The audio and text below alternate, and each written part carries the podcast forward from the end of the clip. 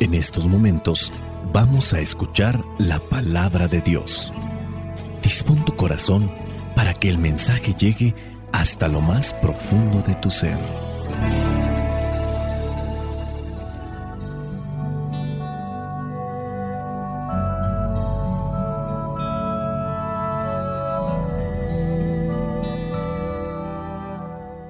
Vamos a tratar de reflexionar las lecturas correspondientes a este domingo número 11 del tiempo ordinario. Estamos en el ciclo B.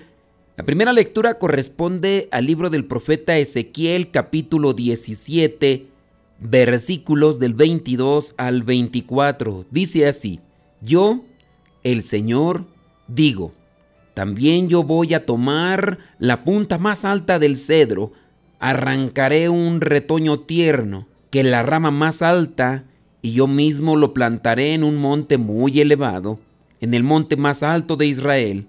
Echará ramas, dará fruto y se convertirá en un cedro magnífico.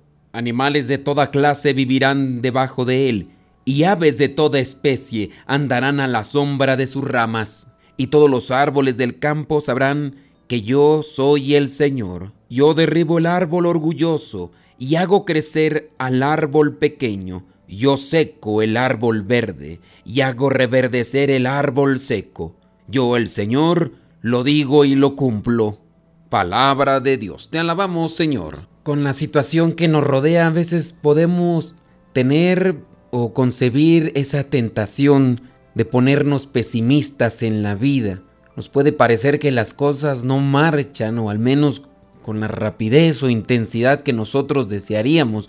Nos parece que los implicados somos menos para buscar hacer el bien o que incluso la misma gente a nivel general ha perdido la ilusión. Los grupos que tenemos dentro de la iglesia pareciera ser que son cada vez más pequeños y la gente dentro de estos grupos pareciera ser que cada vez es menos comprometida.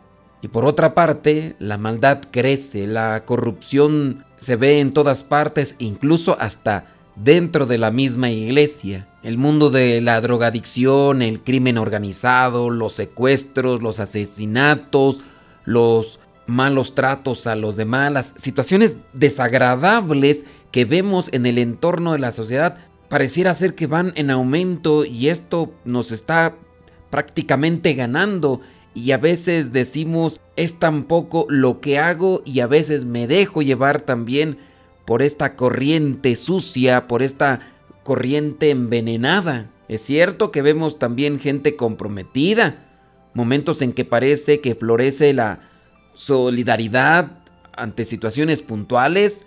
Hay gente que se agrupa y quiere trabajar conjuntamente en muchas cosas, gente que sabemos sigue luchando contra corriente, aunque nos parezca que no se avanza, que no damos ese paso que nos lleve a la esperanza. Pero aún así nos parece que somos un resto o un grupo muy pequeño en medio de toda esta problemática que nos presenta el mundo. Nos gustaría ver transformada nuestra comunidad, nuestra colonia, nuestra sociedad, hacerlo mejor, pero ¿qué somos ante algo tan complejo? ¿Qué podemos hacer? ¿Cómo avanzar? Sabemos de mucha gente que ha sido secuestrada, otras personas más han sido asaltadas. En los medios de transporte, por lo menos donde nosotros nos encontramos, es común escuchar que se suben personas a quitar los celulares o a quitar las cosas materiales que la gente con tanto trabajo ha adquirido para su bien personal, bien familiar. Nosotros mismos nos hemos visto asaltados por este grupo, por estas personas que sin titubear entran en las madrugadas a los lugares y que son capaces pues de arriesgarse, violentar las cosas materiales para introducirse en las casas y llevarse lo que nosotros hemos adquirido para la evangelización. Ni siquiera es para un gusto personal, no es una cuestión egoísta, ni eso eran máquinas que tenemos para realizar tanto videos, tanto grabaciones y otras cosas más. Y así nos hemos visto asaltados nos hemos visto también tocados por la violencia o por la avaricia, el egoísmo de las personas que a veces dominadas por un vicio o por buscar una vida más fácil, sin esfuerzo, sin cansancio, sin sacrificio, se dedican a realizar este tipo de cosas. Esto es lo que a muchos nos rodea. Estas son nuestras situaciones ordinarias, pero también es una realidad. Esto es el ambiente de nuestra iglesia en el que debemos de trabajar. Tengo que ir a trabajar a ese lugar donde fuimos asaltados, donde fuimos robados. Hay que trabajar en esos ambientes porque ahí no hay justicia, porque ahí no hay respeto por los bienes materiales de los demás. Tengo que llevar luz a donde hay oscuridad. Si estas personas son capaces de realizar este tipo de actos es porque no han conocido a Dios, o si es que tienen una creencia de Dios, puede ser que esa creencia esté distorsionada o esté totalmente errónea porque alguien no se las presentó bien. Y no es que nosotros seamos inmaculados, puros, santos, pero sí somos personas que creemos en la fuerza de la palabra. Hoy en esta primera lectura el Señor dice, también yo voy a tomar la punta más alta del cedro, arrancaré un retoño tierno de la rama más alta, y yo mismo lo plantaré en un monte muy elevado. En el versículo 24 dice, y todos los árboles del campo sabrán que yo soy el Señor. Yo derribo al árbol orgulloso y hago crecer al árbol pequeño. Yo seco el árbol verde y hago reverdecer el árbol seco. Yo el Señor lo digo y lo cumplo. El Señor sigue trabajando, el Señor tiene poder para cambiar la naturaleza, el Señor tiene el poder para cambiar nuestros corazones. El Señor con su palabra poderosa puede hacer reverdecer los desiertos. El Señor puede reverdecer aquel árbol seco y puede hacer seco aquel árbol verde.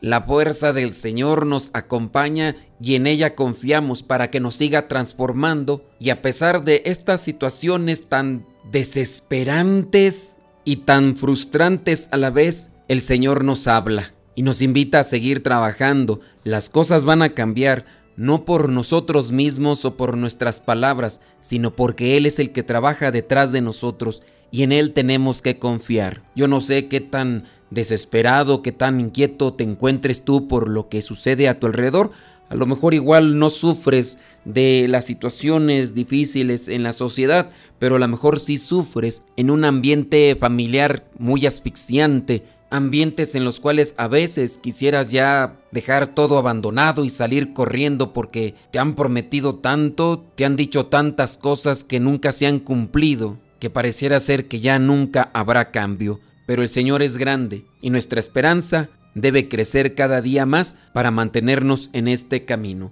Vamos a la siguiente lectura. Segunda lectura es segunda carta a los Corintios capítulo 5 versículos del 6 al 10. Dice así, por eso tenemos siempre confianza. Sabemos que mientras vivamos en este cuerpo estaremos como en el desierto, lejos del Señor. Ahora no podemos verlo, sino que vivimos sostenidos por la fe pero tenemos confianza y quisiéramos más bien desterrarnos de este cuerpo para ir a vivir con el Señor. Por eso procuramos agradar siempre al Señor, ya sea que sigamos viviendo aquí o que tengamos que irnos, porque todos tenemos que presentarnos ante el tribunal de Cristo para que cada uno reciba lo que le corresponda, según lo bueno o lo malo que haya hecho mientras estaba en el cuerpo. Palabra de Dios, te alabamos Señor. Lo que vendría a ser esta segunda lectura es una exhortación. Podemos indagar en las diferentes dificultades, diferentes peligros y situaciones que tienen los corintios. En este caso, San Pablo también refleja que a veces él tiene ese tipo de pensamiento y nos lo refleja ahí en el versículo 6. Por eso tenemos siempre confianza. Sabemos que mientras vivamos en este cuerpo estaremos como en el desierto, lejos del Señor. Ahora no podemos verlo, sino que vivimos sostenidos por la fe. Pero tenemos confianza y quisiéramos más bien desterrarnos de este cuerpo para ir a vivir con el Señor. Si aquí la metáfora o la analogía del desierto viene a ser presentada por esa situación de problemas en la que muchos podemos estar inmiscuidos o por las que podemos estar envueltos, pues sabemos que ya queremos dejar todo esto y mejor ir al encuentro del Señor cuando lo hemos conocido para quedar libre de ello. Pero aquí también es donde trabaja la fe, porque el Señor va a dar a cada quien correspondiente a lo bueno o a lo malo que haya hecho. Procuremos agradar siempre al Señor, ya sea que sigamos viviendo aquí o que tengamos que irnos. Vivimos sostenidos por la fe y la fe hay que alimentarla día con día para que no nos desesperemos. Lo que nos sostiene es la fe. Tenemos una enfermedad, viene el cansancio, el agotamiento, nos sostiene la fe. Hay un problema con la esposa, un problema con el esposo, un problema con los hijos, un problema con los vecinos. Lo que nos sostiene es la fe. No depende de ti, no depende de circunstancias que tengas que mover como tal, depende de la respuesta del otro. El Señor tiene el poder para hacer que un árbol verde se seque y para que un árbol seco reverdezca. Es la fe la que me hace que en medio de todo lo que me ha pasado, yo siga caminando. Las cosas no resultan como a veces yo espero o como yo quiero, porque no depende de mí como tal, depende también de las otras personas, pero las otras personas no se ponen en la sintonía de Dios y por lo mismo no responden de la misma manera como quizá yo lo estoy haciendo o como quizá tú lo estás haciendo. Que todas las cosas que realices, que todas las cosas que digas siempre sean en esta línea, procurar agradar siempre al Señor que Él nos sostenga, que Él nos levante, que Él nos cure, que Él nos limpie, que Él nos purifique, que Él nos revitalice. Y que si el miedo, el dolor, el sufrimiento nos hacen consentir una mala idea, tengamos la valentía y la fuerza para desecharla y seguir ese llamado que Dios día con día nos hace para que nos mantengamos en ese grupo elegido, ese grupo que Él llamó para seguir sembrando la buena nueva. Dice el poeta de la canción, caminante no hay camino, se hace camino al andar. Jesús es el camino, la verdad y la vida, y solamente por Él se puede llegar al Padre. Vamos ahora al Evangelio de este domingo número 11, ciclo B. Corresponde a Marcos capítulo 4 del 26 al 34. Dice así. Jesús dijo también, con el reino de Dios sucede como con el hombre que siembra semilla en la tierra, que lo mismo da que esté dormido o despierto, que sea de noche o de día, la semilla nace y crece, sin que él sepa cómo. Y es que la tierra produce por sí misma, primero el tallo, luego la espiga y más tarde los granos que llenan la espiga, y cuando ya el grano está maduro, lo recoge, porque ha llegado el tiempo de la cosecha. También dijo Jesús, ¿a qué se parece el reino de Dios? ¿O con qué podemos compararlo? Es como una semilla de mostaza que se siembra en la tierra. Es la más pequeña de todas las semillas del mundo, pero una vez sembrada, crece y se hace mayor que todas las otras plantas del huerto, con ramas tan grandes que hasta las aves pueden posarse bajo su sombra. De esta manera les enseñaba Jesús el mensaje por medio de muchas parábolas como estas, según podían entender, pero no les decía nada sin parábolas, aunque a sus discípulos se lo explicaba todo aparte. Palabra de Dios. Te alabamos, Señor. Hay que ser conscientes que la palabra de Dios trabaja en nosotros, aunque a veces no nos damos cuenta. Traten de analizar y se darán cuenta que nosotros mismos a veces ni siquiera recordamos el Evangelio de hace ocho días. Incluso en ocasiones no recordamos ni el de un día antes. Tanto así que podemos decir que me gusta cómo predica fulano o sutano o mangano, por decir. A lo mejor tú estás escuchando este audio por primera vez. A lo mejor eres una de las personas que ya acuden a este evangelio continuamente. Te puedes acordar quizá de alguna expresión, alguna frase, pero en realidad no es que te acuerdes de todo lo que se dijo en el Evangelio de hace ocho días o de hace quince días. Y qué bueno en parte, porque también analizarías que muchas de las cosas que estoy aquí diciendo son cíclicas y no es que yo esté diciendo novedades, al final de cuentas también estoy compartiendo un mensaje que otros dicen. Los otros repiten un mensaje que a lo mejor han escuchado. Yo mismo a lo mejor estoy diciendo cosas que ya antes había dicho.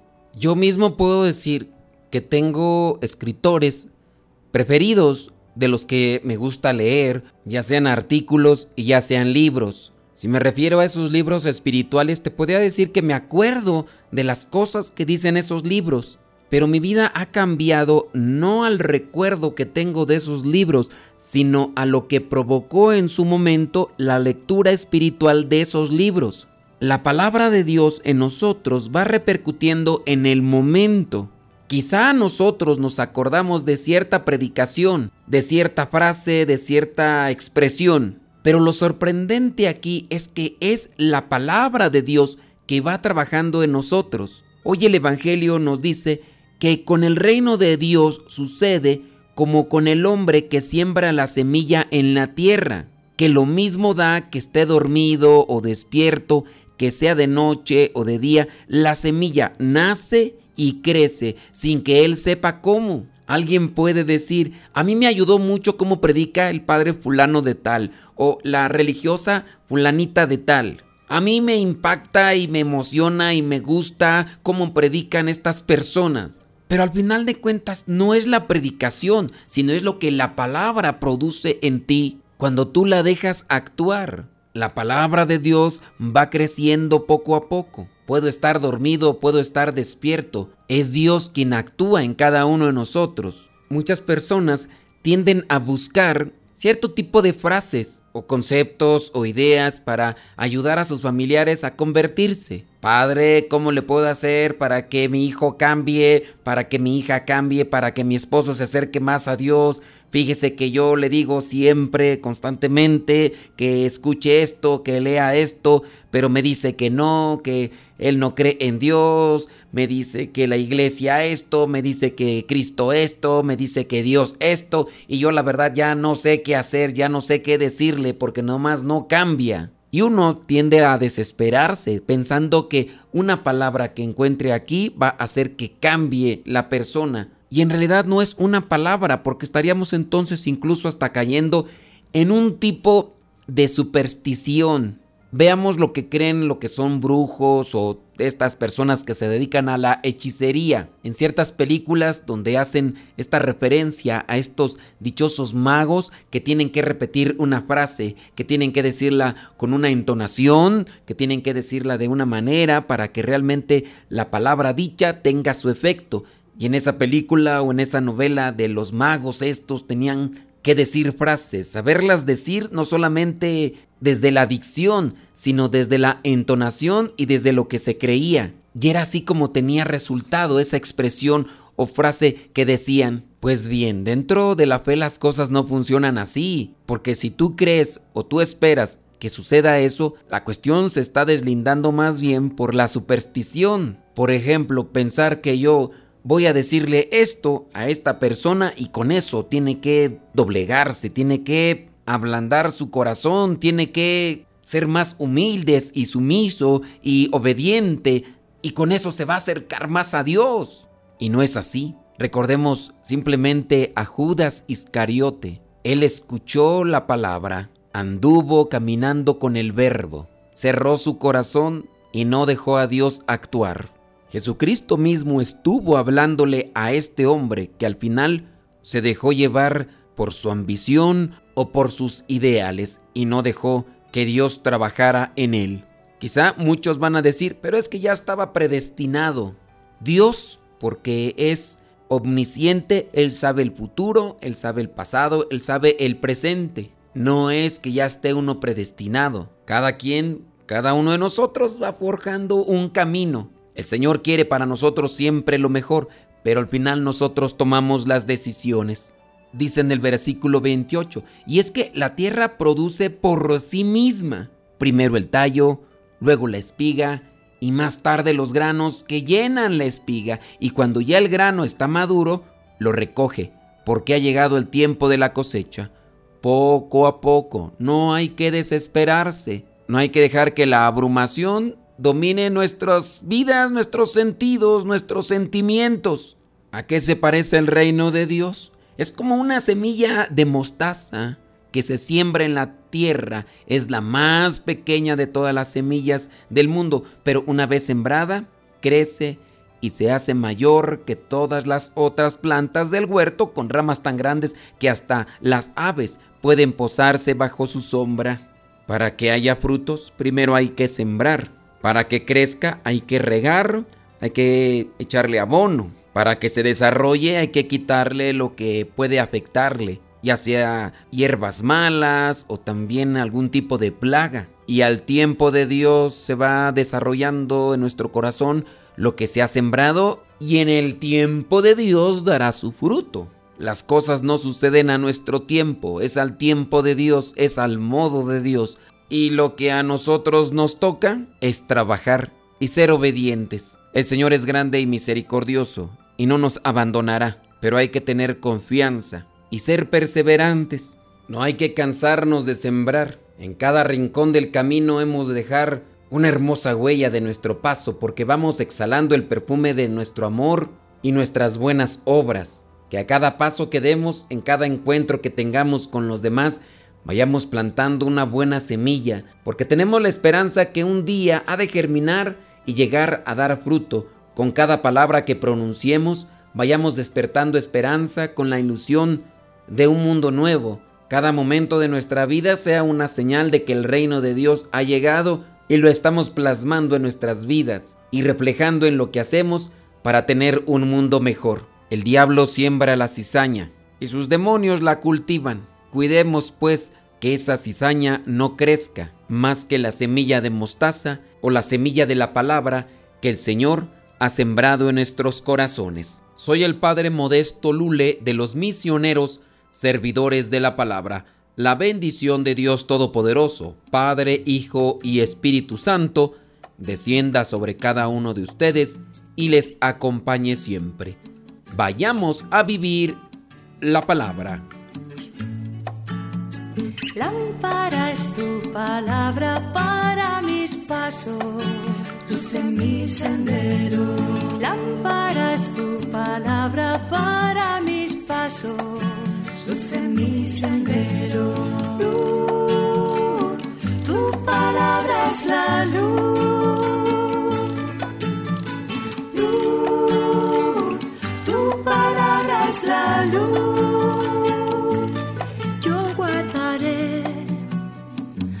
Justos mandatos